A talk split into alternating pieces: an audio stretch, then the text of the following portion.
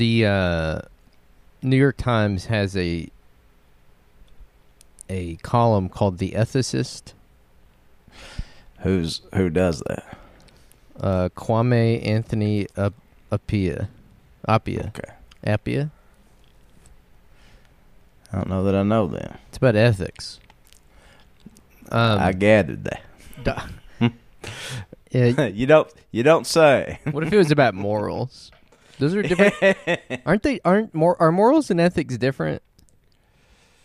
Uh yeah, I guess so. Right? I guess Or am I confusing? How about how race and ethnic ethnicity is different? yeah. Like race and ethnicity is different. Are morals and ethics different?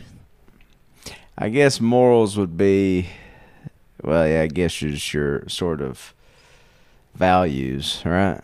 And ethics would be or I don't know. Ethics is Uh, the only, the only the only context I ever hear ethic in is work ethic. that's true. Well, in the the Nicomachean ethics, the Well, Aristotle. I mean, who yeah, who could forget? who can know? forget that? The uh, I think ethics is just like a broad term for like various self help, pseudo philosophy stuff, stretching all the way back to Aristotle. Right. Uh, firing from the hip there. But like, what I've realized, right. what I've realized about this show is that the more you're wrong, the more comments you get about how you're wrong, and that's good because it dr- it looks like there's more engagement. It It drives up- drives engagement. you guys think we're rubes, but really we're just we're we're just really trying to foster conversation and drive engagement. drive engagement. We're shrewd, bus- we're shrewd businessmen.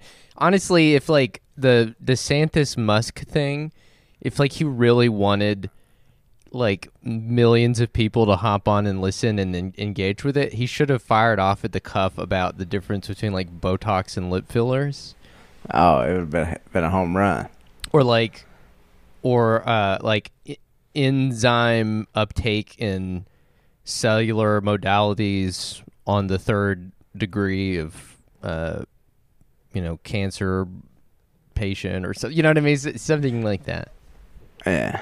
You know what I'm saying? Like he, we should have wait. He should have weighed in on vacuoles and rhizomes. the classic uh, the classic uh, debate sparkers. Yeah, mitochondria. Yeah. DeSantis should just every honestly, what I've learned about being a podcaster, it's it really is funny. It's like every time you weigh in on a science issue, you will get billions of responses. But like me and you can just shoot off, you know. Well, I mean, granted, like we when we talk about like history stuff, we'll have some people in the comments saying you got this wrong, but mostly people let it fly. People never let it fly when you get science stuff wrong. Well, the thing about history is it's you know it's your your sort of reading against my reading. True. But science is you know there's some hard and fast truths that people don't want to. True, and it is also stepping on. it is also his story, and so that's important. yeah, that's mind. right. Most importantly, it's the story of you know who. Uh huh. Oh man, it's a classic uh, church sign joke. Much in the same vein as exposure to the sun prevents burning. S O N. Uh huh. Uh, the um, but I guess what I'm saying here is like if if a candidate ever wanted to drive as much engagement as they can possibly drive, just fire off at the hip about Science is the way to go. Yeah. Yeah. I think we all got conditioned that way, like sort of the liberal movement of the '90s and the 2000s. Mm-hmm. Like, in the, that's that's the reason in this house we believe in science is number one. Mm-hmm. On those signs you always see in those neighborhoods Yeah. that have been probably recently gentrified. You, dude, honestly, I, I think part of the reason why that's so such a big thing is because the Democratic electorate at this point, which is a bros, bros, broad class collaboration is coalition. All right. That's you know, it's like there's working class people in it, there's professionals in it, there's you know super wealthy, super wealthy. super poor. But at And least on paper, you'd think that might be a good thing. Uh huh. but as the way it shakes out is that a lot of the working class people in there do have college degrees, which means they're credentialed. Which means they. I've been reading a lot of Robert Brenner lately, Yeah. and uh, his his theory is that well, it's him and this guy Dylan Riley. They wrote this thing called Seven Theses on American Politics, and like part of the thing that they're getting at, I read it last night because I was like, I saw the DeSantis thing and I was like, man, it'd be cool if I had some smart thoughts about this. We talking about the one where he recorded that very low, low-fi. yeah, That, oh my God, man! You raise eighty-six million dollars, and you you sound like us in 2017. we had good mic, we had better mics back then. Yeah, Honestly. we arguably we have better fidelity. Uh huh. But their their argument is partially that the Democratic coalition is, with the working class, is so segmented out by various things. One of which is race, obviously, but another of which is like credentialing. Uh, yeah, In other words, college degrees, and that kind of explains the attachment to this like ideology of science. yeah. And uh, Well, it's like even if you don't know what you're talking about, you still just know it's important. hmm You know what I mean? yeah. Well, You, you have to be a man of science, even though you don't give two shits about any of it. You know, and I'm not. Don't get me wrong. I'm not telling any of you who comment on our stuff telling us we're wrong about science. I'm not telling you to stop. In fact, I'm telling you to do it more. I tell you, actually ramp your efforts up. Figure out every word in this I don't, I don't, I don't mind that. I, I occasionally learn things from the comment section. The only time I get sideways with the comment section is when somebody tries to tell me something that I know better about, Mm-hmm. and then like talk to me like I'm an idiot. Yeah. If you know better, I, I welcome it. mm-hmm. Yeah. I. I. Uh, I. I agree. The um, I don't know what the ethicist would say about that, though. Does, is it a rotating cast or is it just this guy's column? I think it's just this guy's column. I think he he is the ethicist. You remember that book, The Giver? Yeah. Who It- was who was the giver? The Giver. the Giver was um, Ross Douthat. Oh, okay. He, you went to him to talk about your wet dreams. I'm gonna I'm gonna be the receiver. I just take, take, and take, and never give any back. Like the New York Times had a roundtable about like masculinity, and they had Ross Douthat on it. It's like, dude, Oh. it's like, What is the obsession with masculinity now? well, dudes are hot. Let's get that out of the way up front. Okay. dudes are hot. They look good. I was telling my girlfriend yesterday about how like when I was a kid, we used to play in soccer practice. We would have shirts and skins. Did you ever have shirts and skins? Yeah, as a kind of a tough thing for a portly boy, but yeah, we we did it. I did it anyway. Was there a weird homoerotic thing to it? Because for me, there was. I was kind of like, oh man, it's shirts and skins days. For me, I was just trying to cover up my titties more than anything. well, that's the thing. Like, I never got to be skins really. When I did, I wasn't. I didn't feel good about it. It's like I was looking at all the other kids that ha- that were skins, and like they were they were like attractive young boys. I can say that because I was a young boy at the time. This is my opinion then, not my opinion now. Let me just reiterate that. But like I was, I didn't start getting cute until high school. You know what I mean? All right. And then I got Yeah, hot after high school. So that's the thing. It's like, but I, I still never got to partake in shirts and skins in the way it was meant to be enjoyed. uh, Well, that was that was a tough thing. Another tough thing was swimming pools.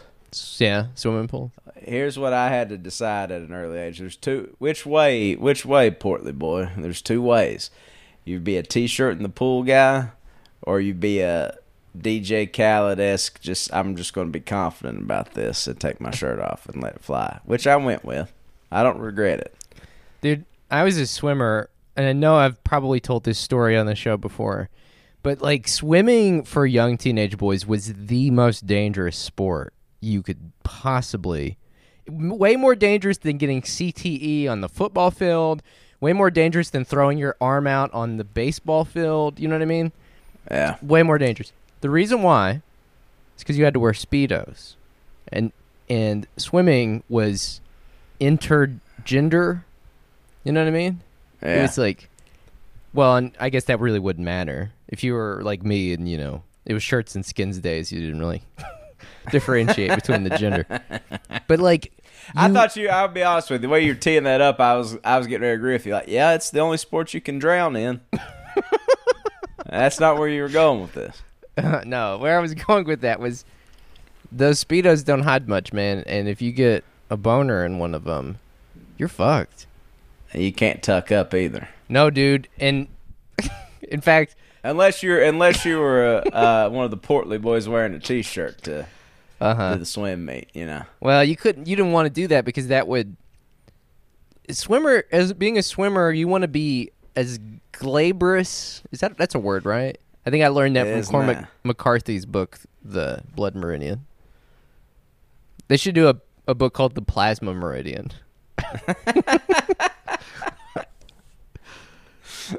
the it's uh like you're in the old you're in Texas working with the Texas Rangers and you're harvesting plasma from it's the just making a few extra bucks with that, you know, that bonus promote, you know, promo they give you to feed Yeah. the boys. yeah exactly Everybody's no no campfire chili tonight, boys. We're going out to Mm-hmm. Ted's Montana Steakhouse or whatever. well I hate to like turn this into dudes talk so soon but I just want to explain to my audience if you don't have a penis the architecture and engineering of a penis when it goes up it generally can only go one direction. But let's say for example you have a boner you're standing on the swim block to dive in your boner is pointing down because you're bent over when you jump in that water your boner's going to go backwards does that make sense Yeah, well, it's bad for drag. you know, surface you tension Wanna, yes but it's bad yeah, you for want to limit the drag. The same reason you wouldn't wear a t-shirt to a swim meet. You know, there's too much drag. Same reason you swimmers tend to shave their bodies. You know, That's exactly right. Like it could add seconds on. and that's the difference between victory and failure, defeat. Uh well one day so like you could usually like it used to happen to me but it was kind of rare. Like i would go go to the bathroom and stay in the bathroom or like just stay in the water. Like no i'm, just- I'm just gonna stay down here. Nah, I'm just I'm acclimated. but it did happen to this one kid one day and it became a thing during practice. Like it became like everyone was like whispering to each other and i think the the coach eventually had to go have a word with him like Son, timeout. Take a knee. Actually, don't. actually don't Actually, don't. Put a goddamn towel around your waist and get over here. The hell's wrong with you? that's the thing those hormones are they're pumping man you don't have any control over that shit Well, I tell you what, it's you know, uh, I kind of uh, miss the halcyon days of youthful, inopportune erections. Now it's like I just, I just don't even care. yeah yeah yeah yeah you're saying like you you uh you you I'm saying I'm low T. you're floating yeah, that's what I'm saying. I, I need some tea. You're like Ron DeSantis on the Twitter Spaces call. You're low T, man. I'm low T, so I understand. I'm aloof and disinterested. Uh huh. Man, imagine imagine you're the swim coach and you come home after a day like that. Like your wife is like, "How was your day, honey?" Oh well, Roger You remember Roger, right? He, Yeah. he, Boner kid. he did Well, it again. he was doing boner kid stuff again. I'm, t- I'm I'm saying for that reason it was the most dangerous because you're done. Like when you're a teenager, there's certain things you don't come back from. It Like- is a tight man. It really is a. It really is a tightrope walk when you think about it.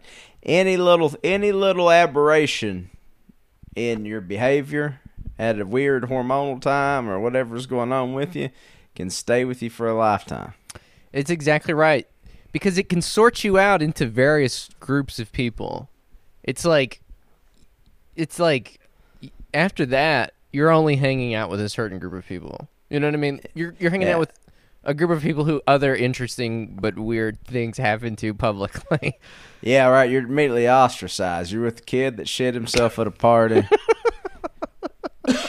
you are you are you have been you have been ostracized, and you know it's just that is that is a sensitive time, and thank God now we can just well we could these kids couldn't we could just go be move to a new town be whoever we wanted to right.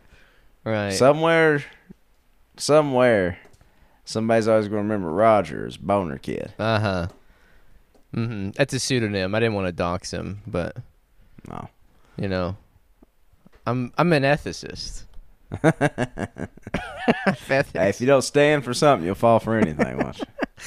That's right. How do we get on swimming? Um, I was reading The Ethicist. I wanted to read this sub this entry, the submit uh submission to The Ethicist. Um, this says so. You know, it's kind of like an advice column, basically, except your advice giver is an ethicist. Um, and so this is the submission. What some may view as a minor event has become a real fault line in our marriage. No, this is not about the guy who killed the cats. Oh my god, Dude, that's I went to his. I went to that place in Nashville one time. the Catbird. That Catbird. Yeah, it was like one of those. Back then, it was like you had to get a reservation, like goddamn four or five months in advance. But yeah, I went one time when I was dating, you know who, and uh, I think about that now. It's like, man, I ate the cuisine of a man that kills cats. Dude, that was um when that got to that point in the story, my jaw dropped. He worked for a place called the Catbird. Oh my god, dude, that place is very weird. A little overrated too. I don't know about the whole. It's a Michelin star or Yeah. whatever, but eh. Um, so the eth- ethicist, what some may view as a minor event has become a real fault line in our marriage. While we were driving recently on the Massachusetts Turnpike and going highway speed in the middle lane, my husband opened the passenger side window and tossed a banana peel into the road. I immediately expressed my disgust. disgust. was goddamn Mario Kart. I immediately dispre- expressed my disgust, telling him that I'm opposed to littering, that it's a bad example for the 13 year old we had in the car, and that I, as the driver, would be the one to receive the ticket. What if everyone started tossing leftover produce on the highways? It's slippery, dangerous, and just dirty. okay, like what kind of. Are you driving a literal go kart? What do you mean it's slippery? yeah, what are you? yeah, you, what are you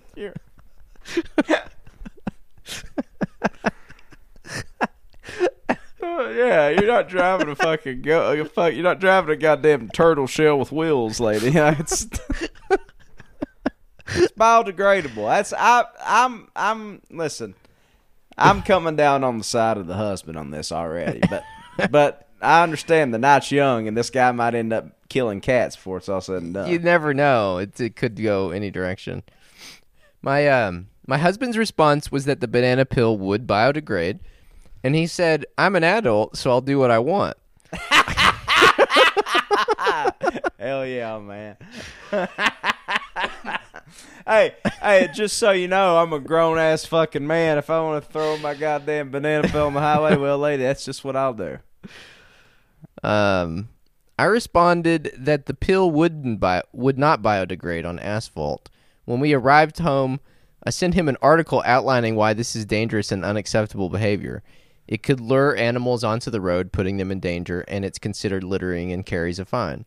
Well, okay, now you're moving the goalpost because a second ago you said it's slippery. But what's the science on this slippery?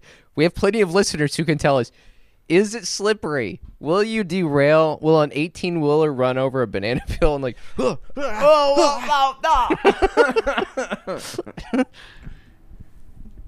I don't know. Um, I also sent him the Massachusetts law that stated this was illegal. God damn, went through the law books. Okay, here's something that we got to bring up right here, just so we can set the, you know, set this up properly. I think it is important for couples to have the same values, but uh, worldviews don't necessarily include the same values, and it seems like if you are a man that likes to discard banana peels on the highway and thinks that it's going to biodegrade, you probably don't need to be married to somebody that's pulling the Massachusetts law book on you long after you've forgotten about this incident. Because the same type of guy that throws a banana peel on the highway was not thinking about it five minutes later. no. and yet, his wife was pulling statutes days later. It indicates a bigger divide in the marriage, is all I'm saying. if you're a guy that likes to throw banana peels on the highway, you need to be with a woman that too enjoys throwing banana peels on the highway. Both of you, top down, just throw. Just having the, the just having the best sex of your life and littering all to hell. You're right. It is like something went wrong here. This is like you're exactly right. But maybe they like that. Maybe it's like when a conservative marries a Democrat, a liberal, and they're like, "Nah, we like that we can come together." Maybe th- maybe that's kind of what gets them off. Like he likes Who, uh, what's the best example? James Carville. and James his wife. Carville. Ah, what freaks. Man, that would be like maybe that's what gets them off. It's their it's it's her staunch anti-littering statute citing stance and his staunch I'm I'm giving back to the world. It's I mean honestly though like is it really again this is I'm going to fire off at the hip here. Is it really that much worse than throwing it in the trash? Like landfills are huge carbon emitters, aren't they? Like methane and stuff. Like, wouldn't it kind of be better to throw it into the? Well, but in the landfill, nobody's going to spin out on it and lose their stars. That's true. Their coins and their stars. yeah. That's true. It's important to keep in mind. I'm trying to keep my coins and stars. yeah. Um, his only comment was, "Don't you have anything better to do with your time?" That's got rules. he refuses to acknowledge that he made a mistake or change his behavior. We've reached a deadlock on this issue. What do you think? Um, the ethicist's advice is basically like ours, because you know he starts out saying like tossing the banana peel out of the window was wrong for reasons you expressed at the time. You know, so it will eventually biodegrade even on asphalt, which isn't a sterile environment, but not necessarily anytime soon. Bird lovers warn us that pesticide treated fruit pe- peels can be bad for the critters who eat them. And does nobody remember the discarded peels in Paul Verhoeven's movie Spetters? I, I love Paul Verhoeven. One that's one of his that I haven't seen though. So, I've not seen that either. That's Uh, but now I'm gap in my knowledge. but now I'm I'm intrigued if a major plot point is someone getting hurt on it's yeah, things go very badly for the motorcycle who gets them. Oh, okay. Things go very badly for the motorcyclist who gets them in the face. Okay, that's that's an entirely different. I hadn't even thought of that. It's like you know what I mean? Like you get the banana peel in the face and it covers your eyes and you can't see. Like And you start losing your coins and you start shaking back Yeah. and forth. Yeah. Uh, you might now be tempted to slam this article on the breakfast table on the breakfast table and say, "See, the ethicist agrees with me." but this story, this isn't a story about the proper disposal of banana pills. In this matter, your husband is no longer claiming he's in the right. Two things seem to be going on. First, he's evidently sensitive to criticism. Uh, his pride has been wounded. He doesn't want to reward you with the concession you seek. Um, given this dynamic, the only surprise is that a fault line didn't open up earlier. Second, though, he's complaining that you're making a very big deal out of a minor misdeed. Here, your pig headed polluter has a point. Not about your initial response so much as about your fully researched insistence on your rightness. Okay, good. He's the the ethicist has redeemed himself. For a second, I was thinking, and I thought you were cool, man. I just I threw an apple core out the other day. Should I go back and get it? I sh- it's like was halfway between like here and Abingdon, maybe like forty. I, but I I could I should drive back and get it. And I think it's the only well before it causes a rift in your marriage. My question is this: What has a marriage ever broken up because of something like the ethicist or Ask Polly or somebody has said or written? You know, like has like a woman or man been fed up and like went to the paper record on it and said, "I'm going to get some advice here," and then said, "You know what? If the ethicist says it, you know what? It's Uh-huh. time to dissolve this marriage." Uh huh. Probably. Like, just gave him that little push to get him over the divorce line. yeah. Yeah. I mean, honestly, like, would you listen to the ethicist? His name's the ethicist. Uh, I don't really want to be told where I'm wrong. So I I wouldn't go to it. I would just I would just follow my heart in this matter. My heart says that you gotta keep throwing them pills out, man. Yeah. I don't throw trash out, but I do throw banana peels and apple cores and occasionally sunflower seeds out the window. Yeah, yeah, yeah. You know, I don't eat bananas really, so yeah, that's not one I'm throwing out the window. Here's the the co- uh, this question from a reader who got into a major fight with her husband over a banana peel that he tossed out the car window. Um, here are some pe- here are some people's comments. First, thank you to the ethicist for tackling the issues that most of us face. Oh my god, dude! What this is imagine, imagine you go to an advice columnist to tackle the big questions. My God. Uh, but apparently it hits, man. Like just like with our audience, they love the science content. The ethicist readers love marital strife over the most minute. Over the minute things. Uh, the biggest fight I ever had with my wife was about whether brown or white rice was healthier. We went back and forth with articles and research for a couple of days until we decided together that brown rice is a little healthier, but that quinoa beats both handily. Jesus Christ, man. It's no fucking wonder like fascism is ascendant in this country. Liberalism is so goddamn banal. you know what I mean? We had a huge fight over rice and then we compromised over quinoa. It's like, dude, we're fucked. We're boned. We're so We're boned. If this is our coalition, we're boned. We're so fucked. oh, blah blah blah. When my husband and I first got together, he would not apologize for anything. I couldn't figure it out. Finally, I explained to him that I didn't want him to apologize in order to humiliate him. I wanted him to apologize to make me feel better because I was hurt. But who apologizes for nothing? I apologize for everything, which is probably yeah, I'm overly apologetic. I'm the exact opposite. I apologize for things that aren't my fault. This is insane. I'm a regular reader who has who have never responded before. The banana peel scenario is so common. what? What? I this is like peering into like an ant farm or something. Like what? What do you mean? More important, the conflict between the letter writer and her litterbug husband is a wonderfully ar- articulated slice of life. So raw, vulnerable, and honest. I could feel every bump in the road. This should be required reading for any premarital couple. what the fuck?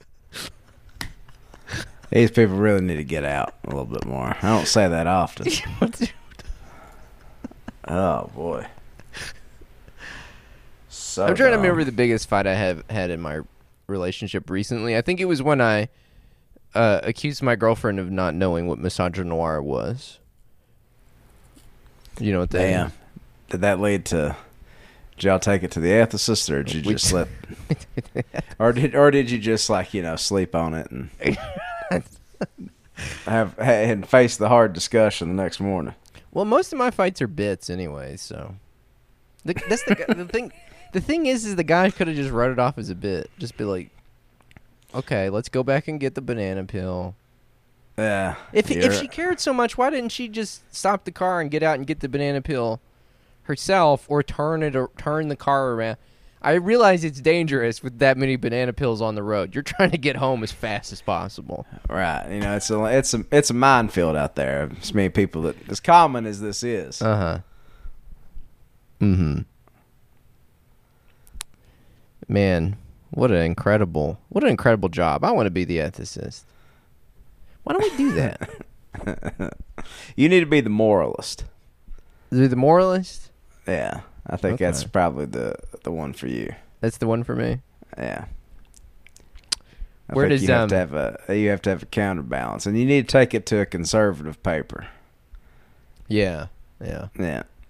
You're. I'll be the moralist at a conservative. yeah. Where does the guy? So, what's that guy's name? Uh, Aghajanian or something? The Oh, the cat the, man. the chef. yeah. uh where do his actions fall on the spectrum it's like i'm obviously very anti killing cats but in this day and age of getting canceled over the worst stuff it kind of is like um it's a kind of a wholesome When when when when a bona fide sociopath. that that's the telltale sign that you're a sociopath when you like to harm animals, right? Mhm. To not eat them, just to torture them.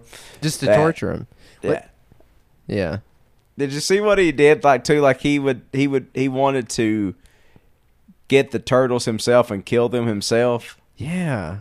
He uh there, there were several crazy anecdotes. Um uh, uh this woman remembered one night when Aghajanian so we're reading from this New York article about this guy who had a restaurant called Horses that was apparently really popular in LA, right? Yeah, the first I heard about this was I was listening to that show Time Crisis, uh, with the Ezra Koenig from Vampire Weekend, Uh-huh. and uh, he had a bit on there where he he was going to tell all his friends he wanted to open up a restaurant where they serve horse meat. Mhm. And just see like what the consensus was on like you know eating animals that we don't typically Yeah. eat, you know. But dude, I, and I then they brought this place up, and which was funny because at the time I was like, "Oh, that's funny," but now it makes me wonder. I follow a uh, I follow an Instagram account called Mona Food, and it's honestly fascinating. They're like cutting up brains and eating them, just like boar's heads. They're like squeezing food out of intestines. Wait, in this Instagram account, or this guy's doing this? No, this Instagram account, but it's like it's like Pakistani food. It looks like Wow. so. It's like part of their culture, you know.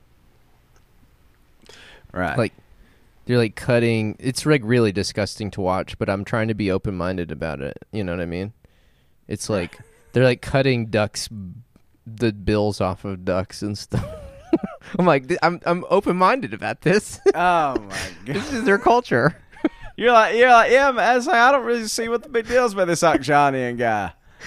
I love to watch animals. In fact, I follow an Instagram account. oh Jesus. No that's not true i really don't like for example i have a hard time eating like and i, I usually won't eat like lobster or crab and stuff like You don't actually eat a lot of meat. I've Yeah, I really don't. years. i don't Only even when know. you like go out to a restaurant or something, you'll you'll you'll treat yourself to a little i'll splurge little vitamin B twelve. That's But- right. I don't. I'm not much of a meat eater. Usually you're a forager. That's true. You eat a lot of you eat a lot of spelted grains. I've noticed. I'm. I am. Uh, you know. All I was reading that book, sugar book, the book about sugar, and he talks about how like every human, every documented human civilization, going back to like the beginning of the time, but to the beginning of time has like a staple starch or like complex carbohydrate. You know what I mean? Like potatoes, rice or potatoes, or- millet, wheat. Yeah. And that they, you know, usually like will fix that up with various like spices and stuff. It's weird though, like America's kind of a I know maybe ours is corn, but even then like we don't I don't- there's not like a staple in and that's just cuz we eat so much fucking like potato chips and stuff. and- Well, potatoes too. corn. I mean, meat and potatoes is you know there's shorthand for like American cuisine. Right, right. That is interesting because when you try, like, if you try a different way of eating, like anybody that's ever done keto or went vegan or anything, well, not necessarily vegan because you can still eat those things. Like, it is weird to reorient yourself to just like eating meat with vegetables but no starch. Right, right. Yeah, I guess I shouldn't say since the beginning of the ti of time, just since the beginning of like agriculture, basically. Since whenever Atkins came on the scene. this article says that Aghajanian, who looks like Norman Bates, by the way.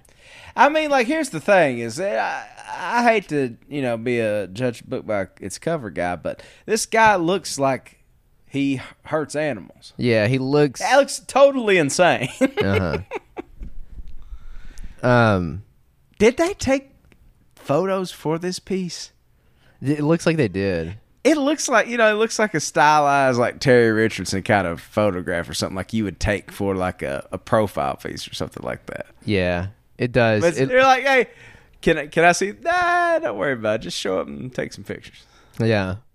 It looks like they did it. But well, I don't know, maybe not because they said they reached out for comment and they wouldn't respond. So maybe not. Um uh he took all the worms from the monkfish liver and took sheep's liver and put it through a grinder, then served that combination brusquely to the staff. Another time he ordered staff fish carcasses blended with water. This is like what he would feed them, you know, like before like a meal. You know what I mean? Like, or he's I'm sorry, he's he's like feeding them the way you would a house cat. if you were Yeah. like out of cat food. pate. yes, he's making his own pate. That's crazy. He serves people some crazy stuff though. Uh, rabbit's heads, warm crabs, dog. Wait, that's where I was going with that. Is like I don't like how they boil crabs and lobsters alive. And this weekend, I got a rundown on how they make soft shell crab. You ever heard about? You you ever heard about? You're that? the second person to mention this to me in as many weeks. What's the deal? It's like they set up a trap off the you know in the in the ocean, and with a male, I think it's like a blue crab. They put like a male blue crab in it, and like fifty or sixty, a whole bunch of like female crabs will crowd around to start trying to mate with it, and I guess whichever one finally gets chosen to be mated with will start to molt and so the fisherman will grab that crab that's molting before it's grown back its new shell. After it's molted, but before it's grown back its new one. then they like put it in the freezer or whatever. and then that's the soft shell crab. It's like So it's like one of those fucked up things, like uh, sticking a goose in a fucking pen and like just feeding it to it's morbidly obese and busting out like the openings of the Yeah. cage and What then taking their liver out and serving foie gras, foie gras, yeah. which is just a fatty liver. Fatty liver. Yeah. or we've talked about this before. The you know when they put the little mask on the bird and then you bite its head off or whatever. Yeah. Yeah. There's a, we need to do a deep dive in in haute cuisine sometime. There's a lot of fucked up stuff that goes on in this world. I know, but that's the thing. It's like people's. That's the that's where it gets ethically dubious. We should ask the ethicists because it's like it's people's culture, man. And like, yeah, well, I mean that's you know I don't. it wanna, easily slips into like racist. Yeah, you, know you, I mean? could Like- get racist, but I think the French did the foie gras and the, and the, the masked bird. I think they're safe to make fun of. Yeah. But yeah, I agree. Sometimes it can veer into racism. You don't want to go there. But Mhm. Man, the ethicist. There's all kinds of stuff in here. Our theater is fighting about diversity. Who's right? Should we weigh in on this? What do you let's think? do it. Let's weigh in. I'm involved with a well-regarded community theater that has made significant efforts to diversify its membership, cast, and audience. A conflict has arisen over a proposed production of Fiddler on the Roof. Yes, we know Fiddler has oh been done to has been done to death in community theaters. A different issue. The director proposing the p- production has committed himself to colorblind casting. Others involved say that, in view of the Jewish community the play is about, they would consider this to be a cultural appropriation. How should we approach this conflict in values? What would you say? So what are they saying they want to do? Like a, a Rainbow Coalition Fiddler on the Roof? I think so. But that's the thing. I don't know the plot. Well, I think one way you could approach it is you could just rewrite it for a different context. Yeah, there you go. You know, the Yeah. same thing, but you you say, okay, well, what's the central conflict facing this community? And let's kind of just follow it. You know, use Fiddler as a template. Yeah. But isn't it like entirely about Judaism, Jewish, uh, a series of stories by Sholem Aleichem that he wrote in Yiddish between 1894 and 14 about Jewish life in a village of the Pale settlement of Imperial Russia. Yeah, it's true. I mean, yeah, it it, it doesn't all work, man. You're sort of boxed in there, Yeah. but you could do. yeah, I don't know. What if it's Fiddler on the Roof, but it's all hillbillies, and it's the Marlowe Coal Camp around that same time period? okay? I'm That's what listening. you do. I don't know. It's just uh, funny to. Uh, it's not funny because you know, not certainly not. Uh, but uh, what could let's see what could what would hillbilly fiddler on the roof look like? Um, is there an actual Fiddler on the Roof in Fiddler on the Roof? Because if so, we've already got we got that, covered. base cover. We got Yeah, we got plenty that of base. fiddlers, and we can put them right up there. We put them right on mini roofs. We have roofs and we have fiddlers. Yeah. Hmm. So we're good for fiddlers. We wouldn't even have to change the name, really. Here's Act One. Te- Tevye, a poor Jewish milkman with five daughters, explains the customs of the Jews in the Russian shtetl of Anatevka in 1905, where their lives are as precarious as the perch of a fiddler on the roof. At Tevye's home, everyone is busy preparing for the Sabbath meal. Um, Tevye is delivering milk, pulling the cart himself, as his horse is lame. He asks God, Whom would it hurt if I were a rich man? The bookseller tells Tevye news from the outside world of pogroms and expulsions. Um, there is drinking of alcohol. There's a lot. It's a lot. The revolution. Hmm. I Well, feel like thing- In, in some ways, while not as serious of themes, Hee Haw has some had some interesting things to say. Uh huh. Maybe maybe there are some plays or works of art that just can't quite be recast, like Eh, it's like not a one to one. Okay, like Schindler's Just- List. You don't really want to. eh, You don't want to go there, Yeah. but yeah, Uh, it doesn't always work. So sometimes you can't do. Uh, you know. Well, and and why do you want to Hamiltonize everything too? Is the other thing. That's a great question, Tom.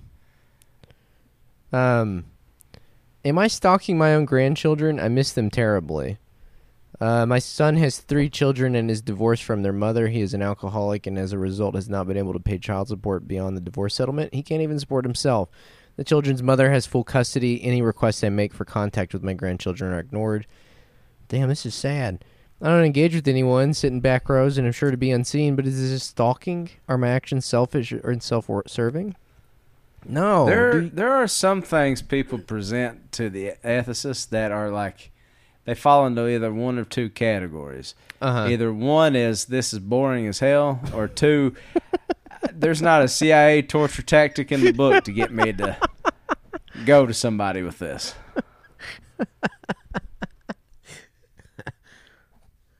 Would there?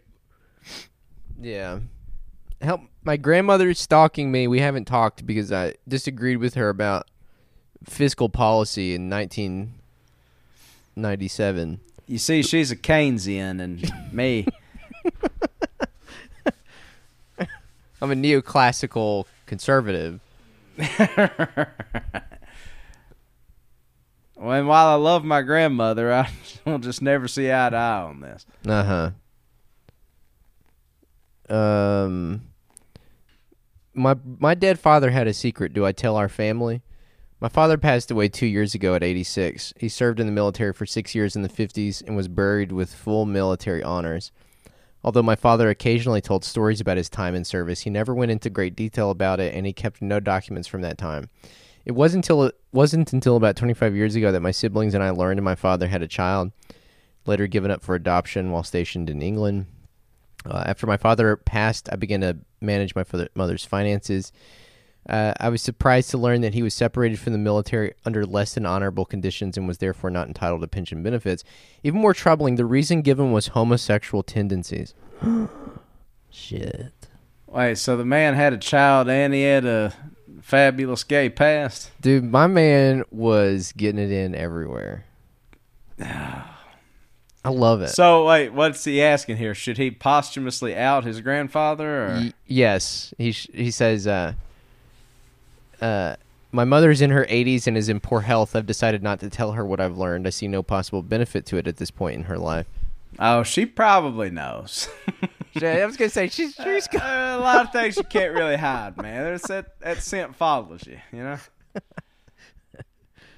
uh huh. That is a scary thing I think about from time to time. Is once you're dead, you can't control the narrative. Yeah. You know what I mean?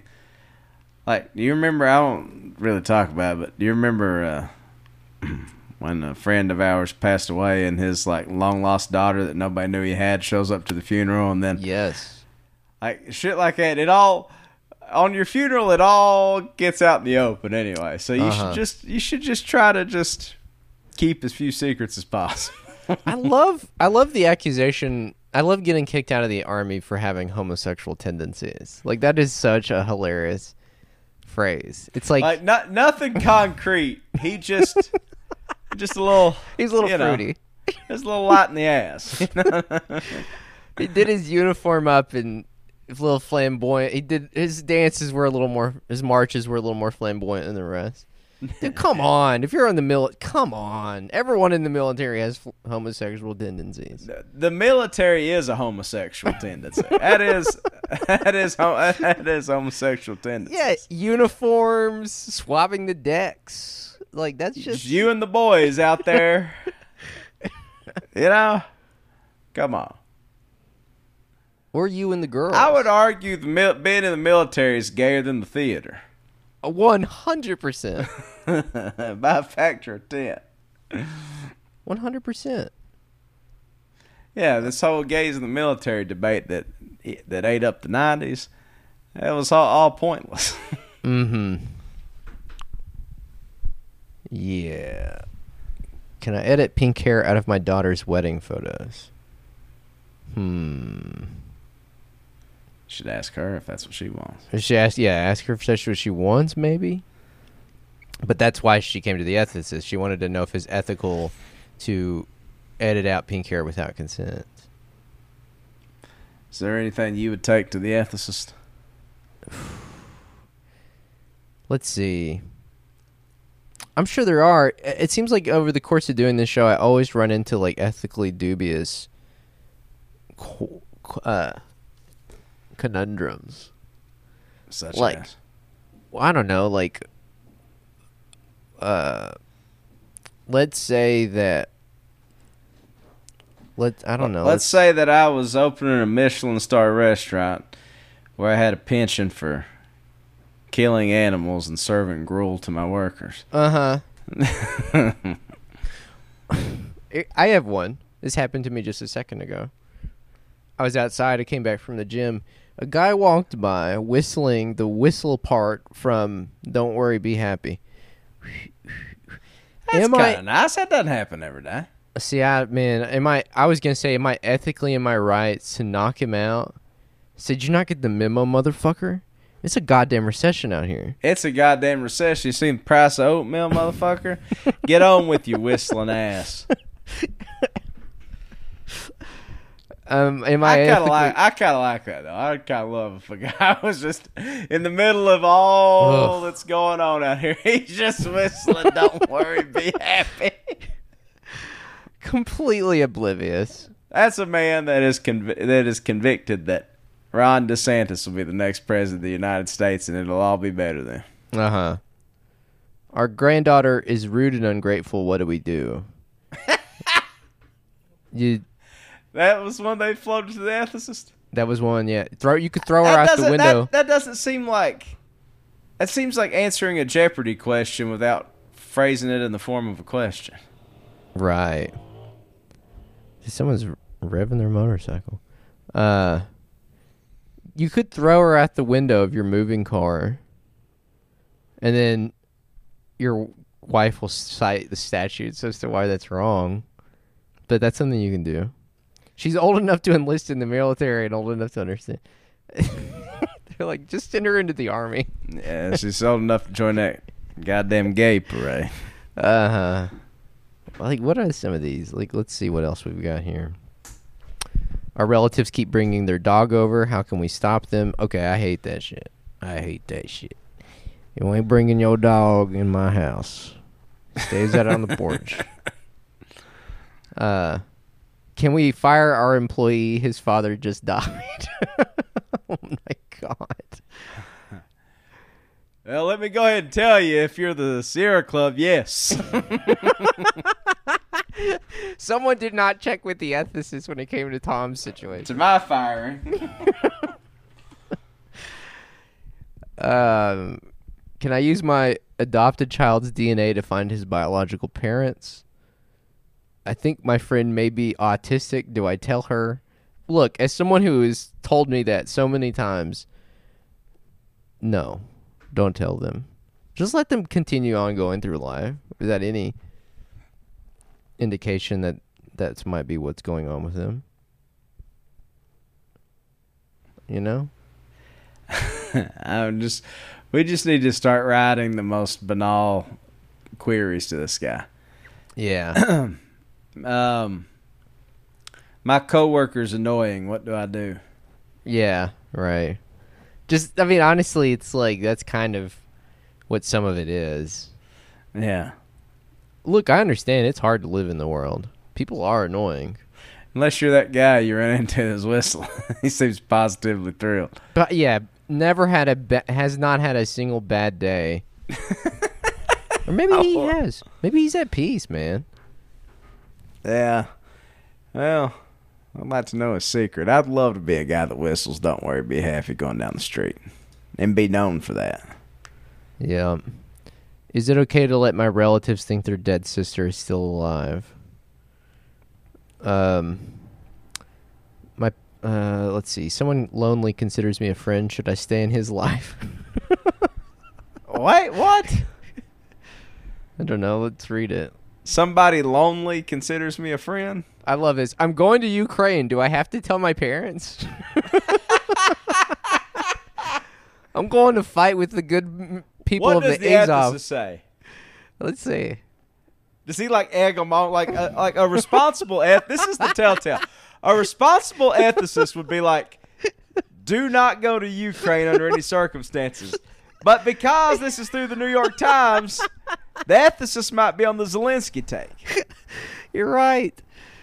Yeah, the ethicist says, I understand your desire to spare your parents stress and don't lightly set it aside, but what you're contemplating is not simply an act of omission.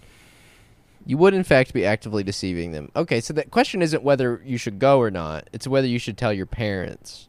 Oh, he's decided. He's oh oh he going. Oh, yeah, oh, you're going. You're just going to tell your parents that you're going.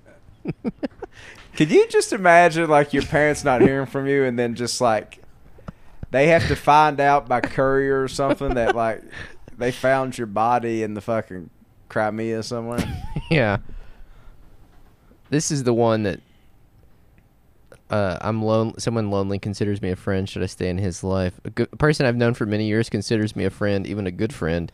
Although I pretend to like him, spending time with him is seldom enjoyable and is actually often quite difficult. He is, I believe, profoundly depressed and has few friends, if any. he is invariably negative, and when questioned about seeming unhappy, is unwilling to consider any different perspectives, possible changes, or therapy. I goddamn at me next time. This person contacts me every couple of months to get together, and I put it off. Eventually, I respond out of sympathy and guilt. When I see him, I'm not gushing. Okay, friendly. hold on a second. so some poor bastard at the end of his rope just wants to hang out with you like twice a year, yeah, it's not that much. and you're It's- like, and then you have to get on the paper and talk about what a dullard he is and how you don't. Enjoy- Come on, fucking suck it up and go to dinner with him twice a year, whatever. This is so funny. I believe he finds me entertaining. In short, he seems to have a good time. Brother, if someone's laughing at your jokes, keep them around. If some like that's a that's a rare thing to have. Yeah, trust me. Trust me. Yeah, you better hang on to that. that. That might be that might prove to be the best relationship in your life if you have an open mind about it.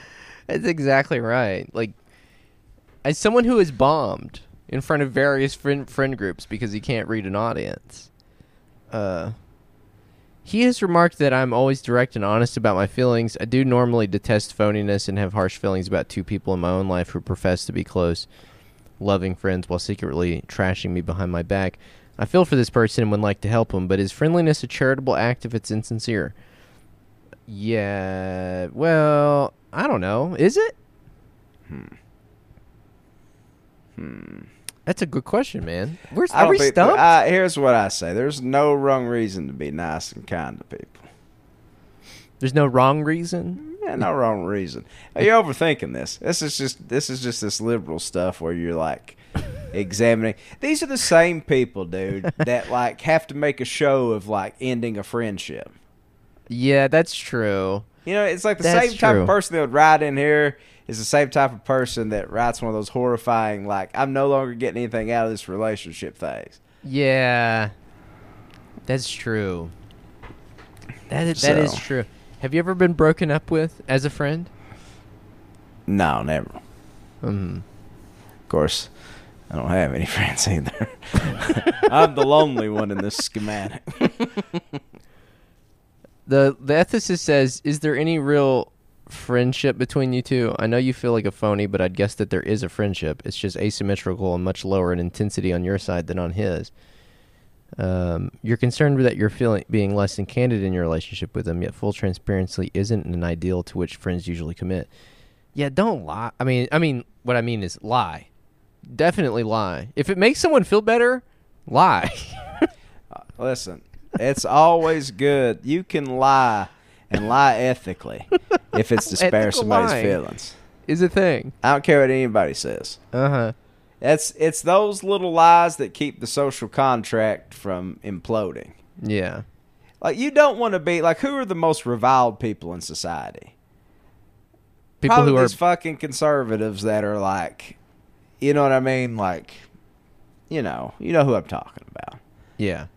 Like the people that are like, oh, I'm just a straight shooter. I just tell it like it is. Yeah, Yeah. nobody fucking likes you. Nobody likes you. yeah. So yeah, enjoy enjoy your moral superiority. Nobody will remember you or think fondly of you. In Uh-huh. fact, some people might piss on your grave every once in a while when they're just passing through. Is it okay that my wife posts photos of her breastfeeding our son? Yes. Next question. um, if you raised money after a fire, can you spend it on a vacation? Yeah. I mean, if people gave you money, then fuck it. I mean, I say use it however. Yeah. You're I'm not the gonna- goddamn government. Near I'm not gonna- attendance not looking over your finances. Yeah. I don't do any. I don't. You can't be pocket watching with your charity. You know. Yeah. Uh, her brother most likely died from autoerotic asphy- asphyx- asphyxiation. Do I tell her? How do you know that? How do you know that? Is my Her question. brother most likely died. Most likely. That's come on. There's some qualifiers there, man. I'm loving. How, how how do you have any more insight in this than she does? That you'd be the one to tell her. This is it says my cousin happened to be one of the paramedics who arrived at the scene and administered CPR to him. Many years later, my cousin, now deceased, shared some information with me about the incident that makes it appear that it was not suicide From but beyond the grave. From beyond the grave. Now a- deceased shared some information with Oh, I, it was derived from a Ouija interaction. Ouija session. Dude, no.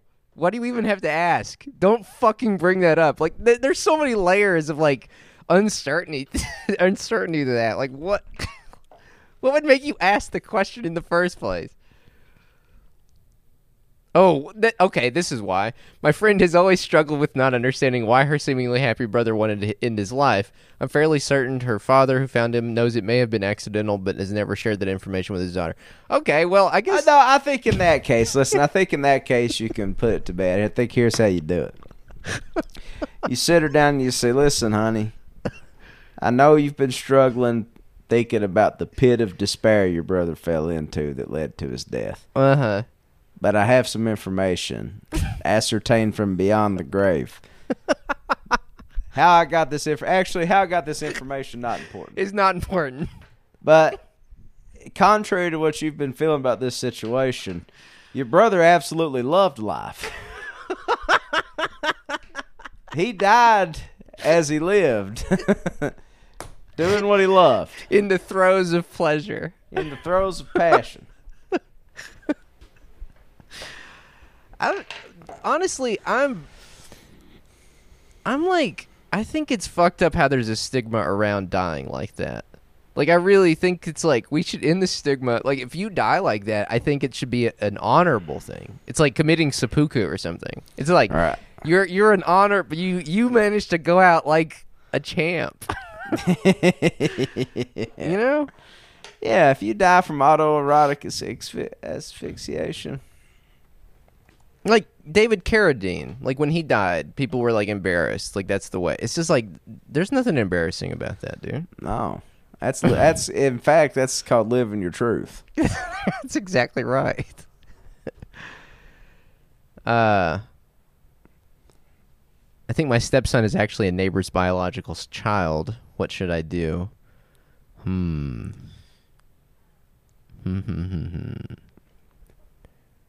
I've had I've had questions like that of paternity. Of I know two men raising other men's children, like concrete factually. but you one don't of have the them's a, one of them's a cop, and I don't really uh, whatever happens, he has it Yeah. coming to him. But Right. whatever earth shattering news he gets at some point, perhaps anonymously. Mm-hmm. But the other guy is like a Joseph Redcorn in King of the Hill situation where Uh-huh. there's just this man genuinely believes this obviously Middle Eastern child is his son.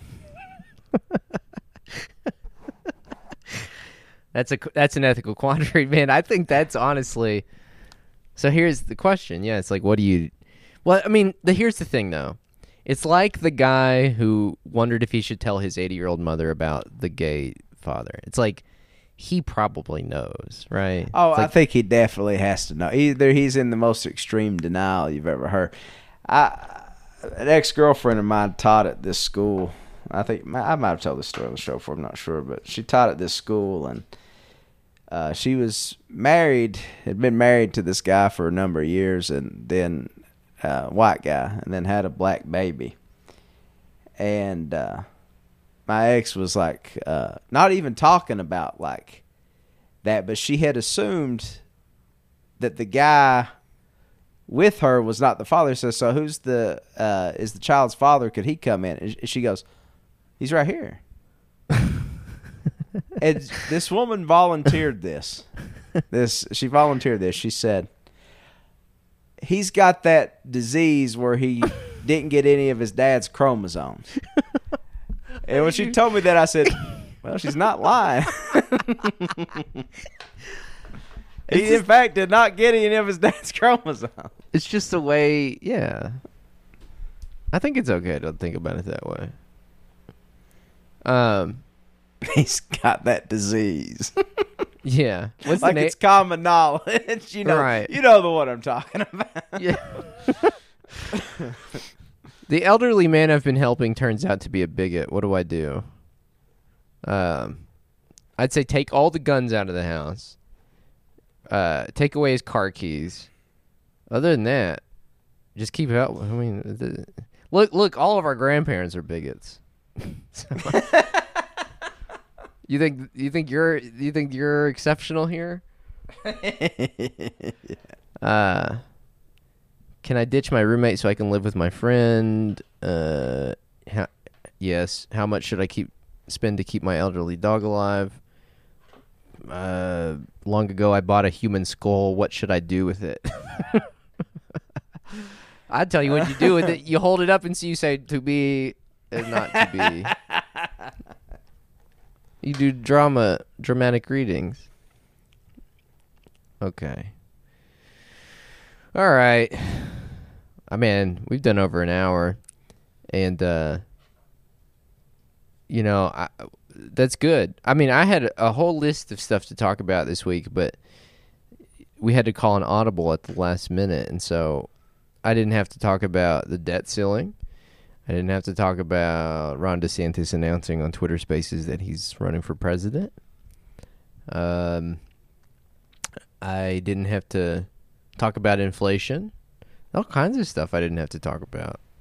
So Instead, we talked about good old fashioned ethics. we just talked about good old fashioned ethics. What's right? What's wrong in the world? That's exactly right. Um. So yeah, any outstanding thoughts on any of those things before we sign off for the week? Nah, I'm gonna start uh, spamming the ethicist Okay. uh, weekly with the most banal queries. Why do people look different? Stuff like that. what can I utter a racial slur in my classroom? Ooh, can you do that? Can you utter it? But you, when you say utter, that makes it sound like you want to kind of say it. Could, did she say should I? Could I? Can I? Would I? Can I? Can I? Hmm. That's an interesting one because, like, if you get the affirmative from the ethicist, She's asking like, for permission to say a get- slur. yeah, she wants the the go ethicist, ahead. Who is presumably a black man? yeah, she wants the she wants the go ahead. Huh. It's a speech from Senator Strom Thurmond using the N word. Do I use the actual word in class? Hmm. Oh boy.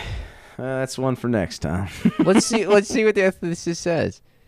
Uh, he says, "Wow, this is a really, really long response. Holy shit!" He's like, "If I just stall for time, I won't have to answer this." Like, I'll just do the, the the advice columnist version of a filibuster here. Uh huh. Uh. Eh. Eh. I don't know. Um. My daughter's having sex with her best friend. Must I tell her mom?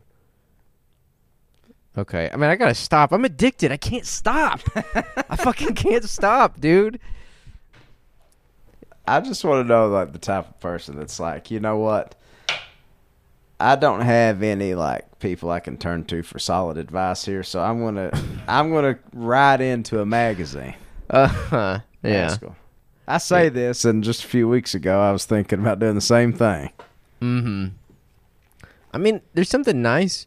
There's something like uh kind of exciting about it, right? Like seeing it published in the paper of record, knowing that it's anonymous that can never be traced back to you.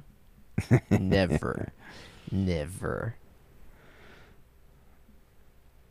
That's a that's a Well, next week you're going to see one that's like is it okay to steal is it okay to steal my competitor's stars and coins if he slit if he spins out on the banana peel that Yeah. was thrown out. Let's say we're at a place called I don't know Boo's Haunted Mansion.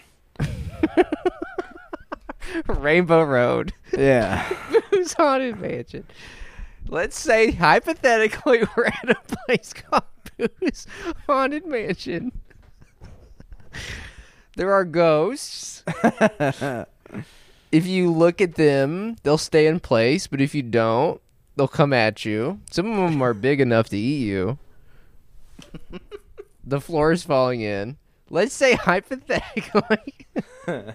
Let's say hypothetically, I drive my uh, 2007 Toyota Tacoma through there, and out Uh-huh. the passenger window flies a banana peel. yeah. Oh, Okay, man. Okay. I gotta I can't stop scrolling through these. Uh, It's like what do you call this? What what's going on with me? Like why can't I stop? They're so good. All right. dear ethicist, why can I not quit reading your fantastic column? Okay. Next week, I swear we'll have a more in-depth episode about the way the world works and the state of the world. Uh, it's just like I got sidetracked, and like I said, I have OCD, and I get, uh, you know, dialed in on this stuff, and I can't break away from it. So next week, I promise we'll have a little more in-depth coverage of the world and analysis. I know that's what you all want, right? Hard hitting analysis. I think that's what people want because that's the feedback I see. They're like, "I stopped listening to this show because it became a show where they just talk about nothing." It's like that's what it's always been. Yeah, that's what Sein- Seinfeld was famously the show about nothing. Hey, buddy, that seemed to work out fine for everybody. Yeah. What do you What do you want? What do you want? what do you want? There's plenty of episodes that are about something, but then you got to have some that are about nothing. What's What's so hard about that? Something's understand? and nothings. That's Something's what life's nothing. about. That's right. Um. All right, you can go check us out on Patreon. We had a pretty good episode this past weekend. P A T R E O N dot com slash Trillbilly Workers Party every Sunday. Well, most Sundays, anyways, or every week. There's a premium episode. Doesn't always get put out on Sundays, but usually. Uh, so go check that out. Uh, go throw us five dollars. We need your support. We really do now more than ever. and the content's great. So we'll see you over there uh, this weekend. And until then, I wish you all a great rest of your week and Great Memorial Day. a great Memorial Day. Remember all those gay soldiers that died defending our freedoms. That's right. Don't don't ever forget that. Don't ever forget that. All right, we'll see you next time. Adios.